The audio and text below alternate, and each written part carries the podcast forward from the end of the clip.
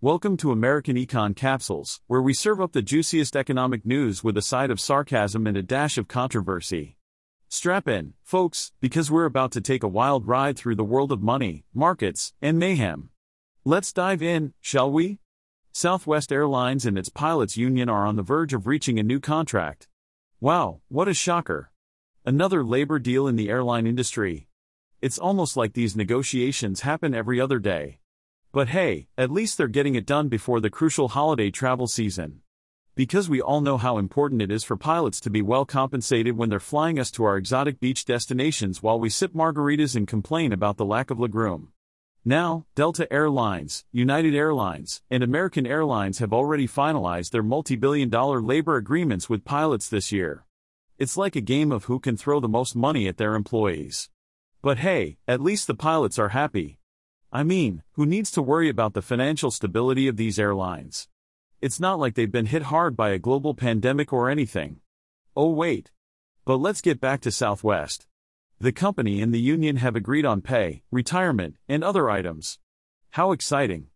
I can't wait to find out the specifics of this groundbreaking deal. Unfortunately, both the union and the airline are keeping their lips sealed.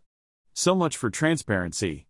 But hey, who needs details when you can have vague statements about working hard to close out the few remaining items?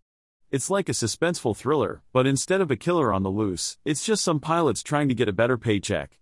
Now, let's not forget that Southwest already reached a preliminary agreement with its flight attendants union earlier this fall. They got a 36% pay increase. I hope the pilots are taking notes. Maybe they should threaten a potential strike too. Because nothing says let's work together and find a mutually beneficial solution like the threat of a strike. It's like negotiating with a gun to your head. Get what you want or we'll shut down the whole operation. Classy. But hey, at least we can all take comfort in the fact that this is just one of many big labor deals this year. Hollywood writers, actors, studios, automakers, and the United Auto Workers Union all got their fair share. It's like Christmas came early for labor unions.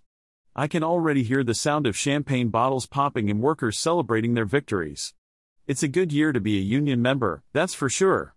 So, let's raise a glass to the pilots of Southwest Airlines. May their paychecks be fat and their flights be smooth.